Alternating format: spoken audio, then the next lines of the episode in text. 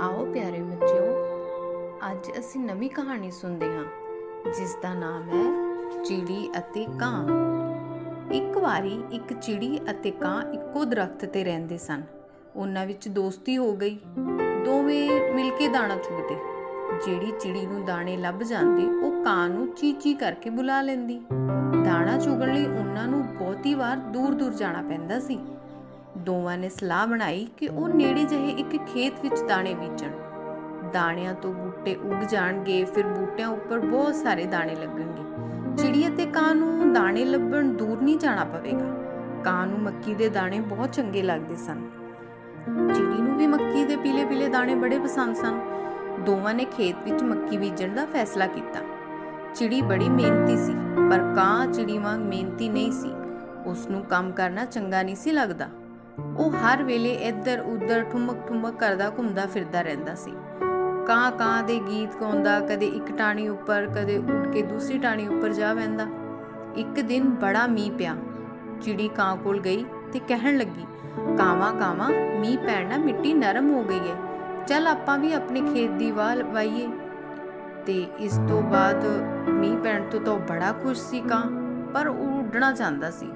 ਦੂਸਰੇ ਕਾਵਾਂ ਨਾਲ ਮਿਲ ਕੇ ਕਾਂ ਕਾਂ ਦੇ ਗੀਤ ਗਾਉਣਾ ਚਾਹੁੰਦਾ ਸੀ, ਪਰ ਉਹ ਚਿੜੀ ਨੂੰ ਨਾ ਨਹੀਂ ਸੀ ਕਰ ਸਕਦਾ।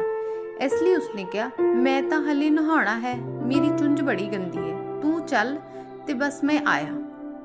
ਚੱਲ ਚਿੜੀਏ, ਮੈਂ ਆਉਣਾ ਹੈ ਪੈਰੀ ਮੋਜੇ ਪਾਉਣਾ ਹੈ, ਠੁਮਕ ਠੁਮਕ ਕਰਦਾ ਗਾਉਣਾ ਹੈ। ਚਿੜੀਏ ਸੁਣ ਕੇ ਆਪਣੇ ਖੇਤਾਂ ਵੱਲ ਉੱਡ ਪਈ। ਉਸਨੇ ਥੋੜੀ ਦੂਰ ਜਾ ਕੇ ਉਡੀਕ ਕੀਤੀ, ਪਰ ਕਾਂ ਨਾ ਆਇਆ। ਉਸਨੇ ਆਪਣੀ ਚੁੰਝ ਨਾਲ ਮਿੱਟੀ ਪੁੱਟ ਕੇ ਹੌਲੀ-ਹੌਲੀ ਖੇਤ ਤਿਆਰ ਕਰ ਲਿਆ। ਕੁਝ ਦਿਨਾਂ ਬਾਅਦ ਫਿਰ ਮੀਂਹ ਪੈ ਗਿਆ। ਚਿੜੀ ਨੇ ਕਾਂ ਨੂੰ ਕਿਹਾ, ਕਾਵਾਂ ਕਾਵਾਂ, ਆ ਆਪਾਂ ਮੱਕੀ ਬੀਜ ਦਈਏ। ਹੁਣ ਦਾਣੇ ਬੀਜਣ ਦਾ ਵੇਲਾ ਹੈ। ਕਾਂ ਨੇ ਫਿਰ ਕਿਹਾ, ਚੱਲ ਚਿੜੀਏ, ਮੈਂ ਆਉਣਾ ਹਾਂ। ਪੈਰੀ ਮੋਜੇ ਪਾਉਂਦਾ ਹਾਂ। ਠੁਮਕ ਠੁਮਕ ਕਰਦਾ ਆਉਣਾ ਹਾਂ। ਚਿੜੀ ਨੇ ਇਕੱਲੇ ਹੀ ਖੇਤ ਵਿੱਚ ਜਾ ਕੇ ਕੰਮ ਸ਼ੁਰੂ ਕਰ ਦਿੱਤਾ।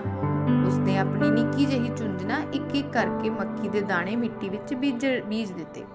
ਫਿਰ ਮੀਂਹ ਪਿਆ ਤਾਂ ਖੇਤਾਂ ਨੂੰ ਪਾਣੀ ਮਿਲ ਗਿਆ। ਧੁੱਪ ਚਮਕੀ ਤਾਂ ਸਾਰੇ ਖੇਤਾਂ ਵਿੱਚ ਨਿੱਕੇ ਨਿੱਕੇ ਬੂਟੇ ਉੱਗ ਗਏ ਚਿੜੀ ਕਦੇ ਆਪਣੇ ਖੇਤ ਦੀ ਸਫ਼ਾਈ ਕਰਦੀ, ਕਦੇ ਬੂਟਿਆਂ ਨੂੰ ਪਾਣੀ ਦਿੰਦੀ। ਪਰ ਕਾਂ ਕਦੇ ਵੀ ਖੇਤ ਵਿੱਚ ਨਾ ਆਉਂਦਾ। ਥੋੜੇ ਦਿਨਾਂ ਬਾਅਦ ਬੂਟਿਆਂ ਉੱਪਰ ਛੱਲੀਆਂ ਲੱਗ ਪਈਆਂ। ਛੱਲੀਆਂ ਉੱਪਰ ਪੀਲੇ ਪੀਲੇ ਦਾਣੇ ਲੱਗ ਗਏ। ਹੁਣ ਦਾਣੇ ਪੱਕ ਗਏ ਅਤੇ ਛੱਲੀਆਂ ਤੋੜਨ ਦਾ ਵੇਲਾ ਆ ਗਿਆ। ਚਿੜੀ ਕਾਂ ਕੋਲ ਗਈ ਅਤੇ ਉਸ ਨੂੰ ਕਿਹਾ, ਆ ਕਾਵਾਂ, ਆਪਾਂ ਫਸਲ ਇਕੱਠੀ ਕਰ ਲਈਏ। ਪਰ ਕਾਂ ਨੇ ਫਿਰ ਉਹੀ ਕਿਹਾ, ਚੱਲ ਚਿੜੀਏ, ਮੈਂ ਆਉਣਾ ਹਾਂ, ਪੈਰੀ ਮੋਜੇ ਪਾਉਣਾ ਹਾਂ। ਠੁਮਕ ਠੁਮਕ ਕਰਦਾ ਹਾਂ ਆਉਣਾ ਹਾਂ ਆਉਣਾ ਹਾਂ। ਚਿੜੀ ਖੇਤ ਜਾ ਪਹੁੰਚੀ, ਪਰ ਕਾਂ ਨਾ ਆਇਆ। ਚਿੜੀ ਨੇ ਕੱਲਿਆਂ ਹੀ ਬੜੀ ਮਿਹਨਤ ਨਾਲ ਫਸਲ ਕੱਟੀ।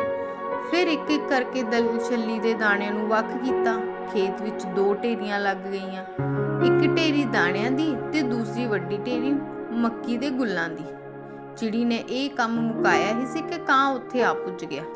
ਕਾਂ ਬੜਾ ਚਲਾਕ ਸੀ। ਉਸਨੇ ਕਿਹਾ, ਚਿੜੀਏ ਚਿੜੀਏ, ਆਪਣੀ ਫਸਲ ਤਾਂ ਚੰਗੀ ਹੋਈ ਹੈ ਤੂੰ ਕੰਮ ਵੀ ਮੇਰੇ ਨਾਲੋਂ ਜ਼ਿਆਦਾ ਕੀਤਾ। ਇੰਜ ਕਰ, ਇਹ ਵੱਡੀ ਢੇਰ ਤੂੰ ਰੱਖ ਲੈ ਅਤੇ ਦਾਣਿਆਂ ਦੀ ਛੋਟੀ ਢੇਰ ਮੈਂ ਰੱਖ ਲੈਂਦਾ ਹਾਂ।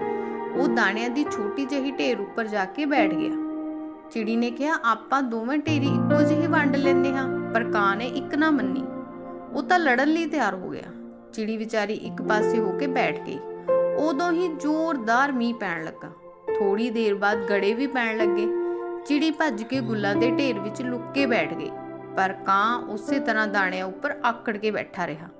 ਜਦੋਂ ਮੀਂਹ ਰੁਕਿਆ ਤਾਂ ਚਿੜੀ ਨੇ ਦੇਖਿਆ ਕਿ ਕਾਂ ਤਾਂ ਮਰਿਆ ਪਿਆ ਸੀ।